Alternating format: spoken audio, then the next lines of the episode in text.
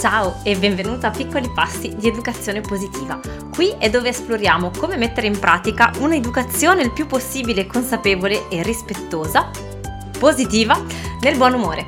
Sono Clio, mamma di due bambini, passato in azienda, oggi consulente genitoriale, fondatrice eh, di Parent Smile and Grow, di Tempo per Crescere, del Summit per l'Educazione Positiva, un sacco di novità eh, che arrivano e oggi ti propongo di sperimentare nuovi punti di vista sulle crisi di rabbia nostre. Ah! Un respiro, un sorriso e cominciamo. Allora, punto primo.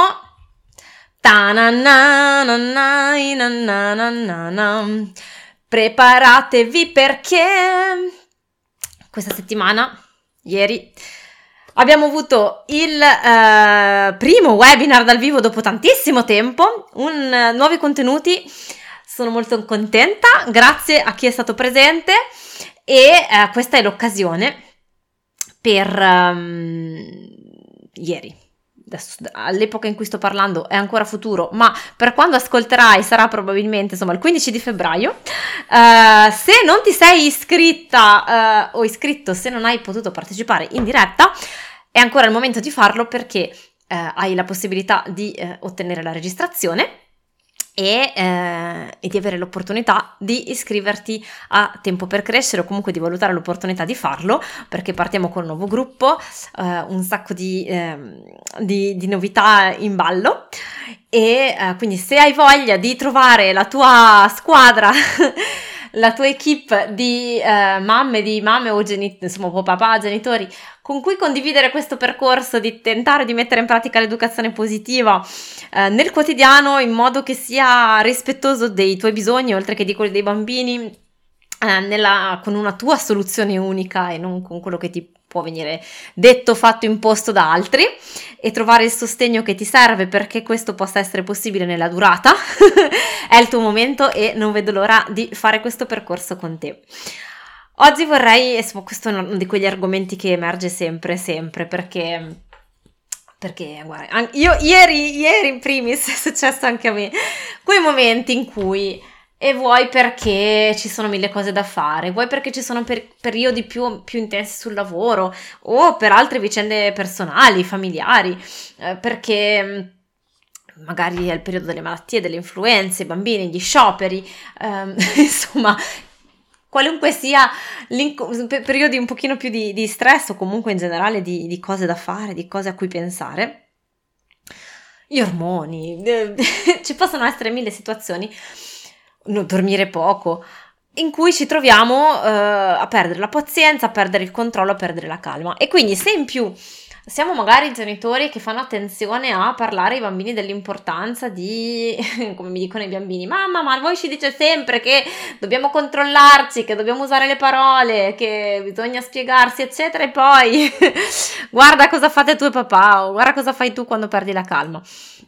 Ed è vero, e ci succede ed è super umano, quindi è successo a me ieri, ma è successo anche ad altre mamme. Ho ricevuto diversi messaggi, c'è uno che mi dice mattinata da dimenticare, crisi di rabbia per ogni cosa, non le ho rette più, già io ero con poca energia, usciamo da una settimana di influenza, la casa non ne parliamo perché è messa malissimo e io non ce l'ho fatta e le urla e poi più facevo così più era peggio, ma come posso fare per recuperare? Siamo qui che parliamo della gestione della rabbia e poi ecco che arrivo anch'io. Come si fa? eh, ed, è, ed è una fase di fatica. Eh, allora, vediamo bene come possiamo fare, come possiamo affrontare, come possiamo cambiare il nostro sguardo su tutti questi momenti. Allora, la prima cosa che mi sento di dire è che nel momento in cui riusciamo a fare quel famoso passo indietro e a considerare la nostra, così, la, la situazione con un attimino di calma in più, questi sono momenti di insegnamento imperdibili per noi come per i nostri bambini, perché possiamo davvero mostrare ai nostri bambini il nostro aspetto reale. Cioè immaginiamoci comunque cosa quanto possa essere o potrebbe essere difficile per i nostri bambini avere a che fare con un genitore che eh, non, non, mostra mai eh, le sue emozioni più di tanto, comunque riesce sempre a essere perfettamente controllato, perfettamente calmo, sempre padrone di sé, senza mai sgarrare. Cioè si apre comunque eh, come dire, no? un'immagine di perfezionismo difficile da raggiungere e con tutte le fatiche che questo comporta. Non dico che sia ovviamente negativo di per sé, se riusciamo a mantenere la calma nella maggior parte dei momenti è fantastico, ma quello che intendo dire è che possiamo noi abbassare un attimo le aspettative e sapere che tutte le situazioni in cui ci sbagliamo, ok? In cui non ce la facciamo, in cui nonostante i buoni propositi, nonostante tutte le buone teorie, eh, esplodiamo, è un ottimo esempio per mostrare ai nostri bambini come chiedere scusa, come ricucire la relazione, l'importanza di... Eh, di mantenere, di come dire, di trovare il modo per eh, gestire, le, gestire, non mi piace questa parola, per regolare le nostre emozioni diversamente. Cosa succede quando non ci ascoltiamo e tiriamo troppo la corda? Eh, perché per fare piacere ai bambini, ai vicini di casa, ai suoceri, ai cognati, agli amici, non ascoltiamo i nostri bisogni e quindi poi a un certo punto, a forza di tirare, a forza di tirare, a forza di tirare, esplodiamo per eh, ovvio, per ovvi motivi. Tutto questo è... Ehm, lo possiamo spiegare ai nostri bambini, tutto questo è, un grande, è una grande opportunità no? per poter parlare di tutto questo con un caso concreto, un esempio concreto alla mano. Quindi questo è già un primo cambio di, di prospettiva che mi sembra utile perché? Perché più noi vediamo i nostri scivoloni, i nostri scatti di ira, eh, le nostre imperfezioni come un problema, che ci angoscia, come un qualche cosa che dovremmo assolutamente risolvere, non va bene, non va bene, non va bene, più togliamo energie mentali, è un po' come io dico sempre, tenere aperti, adesso se qualcuno potesse guardare il mio computer in questo momento, vedrebbe aperte 1, 2, 3, 4, 5, 6, 7, 8, 9, 10, 11, 13, 14, 15, 16, 17, 18, 19, 21 tab, perfetto, ecco, quando fate come me, quando fai come me, cosa succede? Che um, il eh, la, la, la memoria del nostro computer, ok? Non è più tanto disponibile perché è tutta impegnata e presa eh, per star- gestire tutti i tab e quindi la working memory è è consumata, si fa più fatica, il computer è più lento, ok? Nostre, la stessa cosa succede a noi. Se nella nostra mente, nel back, nel back office, abbiamo questo brusio di fondo di eh, preoccupazione, di ma vedi che adesso se non ce la faccio, adesso lui piangerà, io perdo la pazienza, ma non è possibile perché non ci riesco, e non è possibile che sia sempre così, e perché lui deve fare così tutti questi capricci, perché deve fare queste storie, ma perché io non riesco a restare più... E blablabla questa è tutta um, memoria, work in memory del nostro cervello, eh, o comunque energie del nostro cervello che potremmo impiegare no? per eh, ascoltare noi stessi, ascoltare i nostri bambini, per restare calmi, per restare presenti e che invece non abbiamo perché siamo presi comunque in qualche modo da, da questi discorsi interiori più siamo presi da queste preoccupazioni, più ingigantiamo la cosa e più facciamo fatica poi ad avere le risorse che ci servono quando il bambino esplode con la sua emozione, quando ci dà una risposta che non ci piace, quando non collabora, eccetera, eccetera. Umanizzare, no? umanizzare i nostri errori, eh, sapere che è normale perdere la calma, perdere la pazienza, ci permette di restare flessibili, di restare elastici e di far sì che quando questo succede, ok, non ne facciamo un dramma, va bene, ho sbagliato, va bene, urla, certo che mi dispiace, certo come ci dispiace quando eh, ci rendiamo conto che avremmo potuto fare meglio e non ci siamo riusciti, chiaramente ci dispiace, però non è più quel dispiacere dove ci sentiamo eh, completamente sprofondare completamente vergognare, dove siamo completamente presi da, da, dall'errore che abbiamo fatto. Ci dispiace con la presenza di spirito dire, oh, ok, certo, ho sbagliato, ok, adesso vediamo come posso ripartire. Um, e quindi è tutto un altro, come dire, un'altra presenza di spirito, un altro sguardo no, che possiamo portare. Cioè, se noi partiamo con l'idea che sbaglieremo, quando questo succede siamo preparati al fatto che abbiamo sbagliato e Ok, come ogni volta che c'è l'errore, eh, cosa facciamo dell'errore? Ok, cerco di capire perché l'ho fatto e come, cosa ne posso fare la prossima volta per evitarlo, no? O per fare meglio. Se invece partiamo con l'idea che, oh mamma mia, sbagliare è terribile, è un segno che sono una cattiva persona, una cattiva mamma, un cattivo genitore, c'è questa ansia, questo, questa tensione interna, è chiaro che poi nel momento in cui l'errore, che, che comunque è inevitabile, arriva, andiamo completamente in crisi. E quindi è una questione proprio di essere più con i piedi per terra in qualche modo e, e di aiutarci in questo senso. Um, come recuperare eh, allora come recuperare in questi casi innanzitutto cosa, cosa sapere una cosa importante che ehm, trovo che, di cui a volte ci dimentichiamo è ricordarci che tutti i cambiamenti di routine, quindi anche i momenti di malattia um, in cui magari i nostri bambini erano influenzati sono stati a casa o noi siamo rimasti a casa, quindi anche piccoli cambiamenti di qualche giorno, non per forza le robe mega tipo il trasloco o okay, che, però influiscono, uh, influiscono sul comportamento dei nostri bambini, in modo particolare sui bambini più piccoli. Quindi già saperlo questo ci può aiutare in parte per motivi anche puramente così mm, fisiologici, cioè non sto ancora tanto bene, sono stanca perché ho fatto la malattia. È vero che i nostri bambini recuperano in fretta, però comunque così come noi abbiamo bisogno di un certo tempo per rimetterci a rodaggio e ripartire, la stessa cosa vale per i nostri bambini, soltanto con la differenza che loro non hanno la stessa consapevolezza che possiamo avere noi e quindi non si sanno spiegare sono un po' nervoso perché eh, so, esco, da, esco dalla malattia, esco da una settimana di influenza, no? non sapendoselo spiegare, non potendolo esprimere, lo manifestano come? Con eh, magari risposte scontrose, eh, dicendoci di no quando di solito invece va tutto fila, tutto liscio, eh, con magari un po' di cattivo umore e così via ancora una volta saperlo ci può, come dire, preparare meglio perché non lo vediamo come ancora una volta un qualcosa che non va, un problema, ma lo prendiamo come, beh certo è ovvio che si comporti così, è stato malato, quindi adesso so che per qualche giorno sarà ancora un po' così eh, rognosettino in, in alcuni comportamenti. Tre sono, a mio avviso, gli strumenti, diciamo così, da avere sotto mano che ci possono aiutare in questi casi. Eh, sia per aiutare i nostri bambini sia per, uh, come si dice appunto, andare a ricucire la relazione. Allora, per ricucire la relazione innanzitutto parto da lì, c'è il chiedere scusa. Il chiedere scusa adesso possiamo usare qualunque formula ci piace e ci viene spontanea e naturale.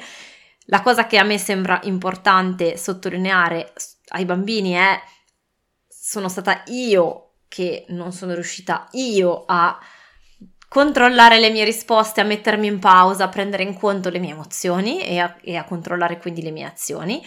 e non sei tu che mi hai fatto arrabbiare. Ok? Quindi il mio comprendere responsabilità sia delle mie azioni che delle mie emozioni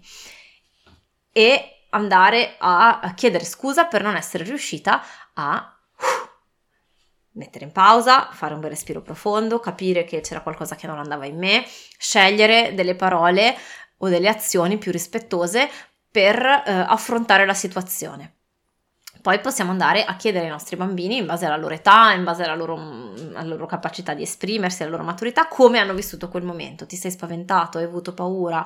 eh, ti sei sentito ferito perché ti ho detto certe cose, che cosa ne hai pensato? Eh, e, e, e da lì ascoltando questa risposta, andare a restituire invece un senso diverso perché a volte i nostri bambini possono interiorizzare quello che è successo e ehm, trarne le loro conclusioni che non sono necessariamente eh, la nostra intenzione di partenza, ok? Quindi questo è già uh, un grande step da chiarire. Poi possiamo spiegare loro, approfittare della situazione per spiegare loro cosa succede in questi casi, quando loro ti dicono, eh ma come ci dice sempre che... Io, a me piace parlare del, del mammut, e cioè dire, noi abbiamo tutti una parte del nostro cervello che, è, eh, che si è formata tantissimi anni fa quando vivevamo ancora nelle caverne come gli uomini preistorici e questa parte del cervello ci prepara ancora oggi ad affrontare certi pericoli e non sempre è, è utile perché i pericoli che abbiamo oggi non sono più pericoli che avevamo allora. E allora immaginati che quando vivevamo nelle caverne, o gli uomini preistorici vivevano nelle caverne, eh, se arrivava il mammut bisognava prepararsi o a fuggire o a cacciarlo e quindi il, il nostro cervello, pam, partiva subito eh, non, senza darti il tempo di pensare, di fare, di brigare, eri già pronto o a scappare o, o, ehm, o ad attaccare com- perché come di fronte a un pericolo, no? E quindi oggi, se non faccia- ancora oggi, se non facciamo attenzione a quello che succede dentro di noi, ci sono delle situazioni in cui eh, partiamo come se fo- dovessimo attaccare o difenderci da un pericolo quando in realtà non c'è nessun pericolo. E- ed è quindi che è qui che è importante usare Un'altra parte del nostro cervello, poi in base alla loro età potete usare eh, degli animali, la scimmietta, piuttosto che altri animali per, eh, per raccontare questa cosa, abbiamo bisogno di un'altra parte del nostro cervello che ci dica no aspetta non c'è nessun pericolo ferma basta che fai un respiro profondo eh, anche due basta che guardi un attimo fuori e trova qualche, qualche altra cosa che ti faccia calmare e poi si trova insieme una soluzione al problema Ok, quindi questa è un'ottima occasione per prendere proprio l'esempio e dire guarda, vedi, in questa situazione io non sono riuscita a fare il respiro profondo, a capire che avevo bisogno di calmarmi un attimo ed è partita la mia scimmietta che invece mi ha fatto urlare e dire delle cose orribili o io non, so, non, non mettendomi in pausa un attimo non sono riuscita a impedirmi di fermare queste parole che possono, possono ferire e che eh, non avrei dovuto dire, ti chiedo scusa, eccetera. Aiutami insieme se vuoi a trovare un'altra soluzione, un modo migliore per, per fermarmi prima, per renderci conto prima delle cose che non vanno, per trovare insieme un'altra soluzione. E qui si apre questo grande capitolo che è uno dei temi che mi stanno più a cari, che è quello dell'imparare appunto a coltivare questa questo sguardo, no? questo, questa presenza in noi stessi per cercare di allenarci a capire eh, quando è che stiamo arrivando a questo punto di non ritorno prima di arrivare al punto di non ritorno da un lato e quali sono i bisogni che non abbiamo ascoltato, che ci hanno portato spesso e volentieri ad accumulare, accumulare, accumulare fino a quel momento in cui per una mancanza di risorse, per una stanchezza in più o altro, eh, siamo talmente esauriti e talmente non abbiamo potuto ascoltare i nostri bisogni che eh, non perdiamo il controllo di fronte a, a, alle situazioni. E la soluzione in questo caso, ed è qui che è grande, un'altra grande opportunità, è quella di andare quindi a vedere, ok, ma in questa settimana o due settimane o tre settimane, quello che è, in che modo magari non ho saputo ascoltare eh, al meglio eh, i miei bisogni? Cosa posso fare di diverso? Cosa magari posso dire di no? eh, o posso rinunciare o posso fare in un secondo momento per fare spazio invece a, ehm, a, questa, a quest'altra cosa che evidentemente ho lasciato un po' da parte e che però eh, adesso urla fortissimo e grida aiuto aiuto occupati di me. Ok, quindi il prenderci cura di noi e di, di avere i nostri spazi di es- intanto di, di, es- di, poterli esprimere, anche dire ad alta voce, anche se non ci si può per forza fare qualcosa, trovare una soluzione subito, già il fatto di poterlo dire, di poterlo esprimere eh, fa già tantissimo e, e, e poi è fon- assolutamente fondamentale quando siamo genitori, perché non, stancherò, non mi stancherò mai di ripeterlo, accogliere le emozioni dei nostri bambini, capire, applicare un'educazione positiva che quindi implica trovare il modo per incoraggiare il bambino e far sì che lui possa pian piano adottare il comportamento Uh, più efficace, più, uh, più, utile in quel momento. Incoraggiando attraverso l'incoraggiamento, attraverso la comprensione sue, dei suoi bisogni, delle sue motivazioni profonde, è un qualche cosa che richiede tantissima presenza, di spirito, tantissima attenzione. Eh, non possiamo farlo, non possiamo avere questa presenza, questo ascolto, questa attenzione se prima non abbiamo fatto lo stesso lavoro nei nostri confronti, perché se, come dicevo prima, metà del nostro cervello è occupata a pensare che sono stanchissima, che non ce la faccio più, che non ce la farò mai e che ho sonno e che però avrei voluto che mio compagno si occupasse di me e invece non ce la fai e poi, e poi non è giusto e poi perché, beh, non possiamo chiaramente essere a disposizione in ascolto dei nostri nostri bambini. Punto fondamentale. Terza cosa eh, da eh, ricordare per, ehm, come dire, per prendere atto di quello che è successo, no? Abbiamo perso la calma, perso la pazienza, magari appunto perché il nostro bambino o bambina o bambini eh, per un periodo prolungato ci hanno risposto, insomma, sembrano ci, ci rispondono male, ci dicono no, non collaborano. Una delle cose, come dicevo prima, a cui prestare attenzione è quella degli eventuali cambiamenti, ma in generale, soprattutto, soprattutto con i bambini al di sotto dei 7 anni, direi, um, se notate, se noti una sorta di, di, schema che si viene a creare, no? Una delle cose a cui prestare davvero tanta attenzione è il mettere i bambini nelle condizioni di sapere cosa aspettarsi. Cosa vuol dire? che possano, siccome eh, a quest'età la concezione del tempo è ancora un po' fumosa, prova a immaginare come ti sentiresti tu se fossi continuamente sballottata giorno dopo l'altro da, una, da un'attività all'altra senza sapere mai che cosa succede tra dieci minuti o tra mezz'ora o tra un'ora, cosa mi succederà oggi, boh, aiuto, ok? Um, quindi questo può essere molto, no? Uh, può, può, lasciare i bambini in una sensazione proprio di essere un po' spersi, uh, di avere un po' la terra sotto i piedi che va via, che trema, no? Perché non sanno cosa aspettarsi. Allora, ripetere loro la sera prima di andare a dormire, la mattina quando si fa colazione, guarda, oggi succederà questo, questo e questo, oggi eh, dopo quest'ora o dopo questo momento eh, ti verranno a prendere la mamma, la nonna, il nonno, il papà, eh, dopo la merenda andrete al parco, piuttosto che um, quando si fanno delle cose un po' nuove, eh, non so, andate per la prima volta sull'autobus, in biblioteca, in treno, in aereo, ehm, al negozio, fare una cosa diversa dal solito il poter eh, mettere in scena eventualmente o comunque spiegare le regole del posto dove state andando in anticipo in modo che il bambino possa avere dei punti di riferimento quando poi vivete la situazione nel tempo reale andate al supermercato andate al negozio di porcellane anziché dire non toccare quando siete dentro al negozio o non correre o non andare di qua o non andare di là poter mm, preparare i bambini prima all'ambiente alle regole che ci sono in quell'ambiente lì vi aiuterà tantissimo a poi collaborare insieme a voi. Um, calen- l'uso del calendario, quindi il poter illustrare o scrivere in base all'età dei bambini gli impegni principali della settimana o del mese quando diventano più grandi, no? Um, indicare uh, con un colore diverso quando è che li va a prendere la mamma oppure i nonni o la tata o il papà o gli zii, qualunque sia la persona di riferimento, i giorni in cui uh, se ci sono delle modifiche o i giorni in cui hanno delle attività, illustrare con degli adesivi, con dei disegni, con delle matite colorate, farlo in- anche insieme insieme, sono piccoli accorgimenti che aiutano tantissimo i bambini e cui, su cui insistere molto proprio in quei periodi in cui li notate più resti a collaborare e in cui quindi voi vi affatuti, affatichi ancora di più perché eh, quando uno si oppone allora l'altro rincara e si rischia appunto di finire poi nello sfinimento e nell'esplosione. um, Così, qualche riflessione sono il tema su cui si potrebbe parlare davvero tanto a lungo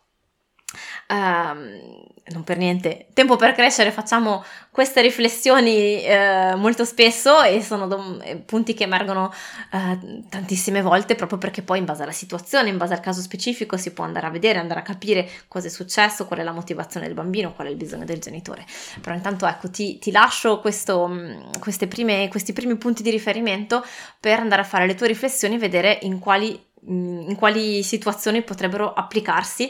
per te e eh, i tuoi bambini. Fammi sapere nei commenti come va. E ti diamo appuntamento la settimana prossima. Ti aspetto allora in tempo per crescere. Se hai qualunque domanda, sono qui. Un abbraccio.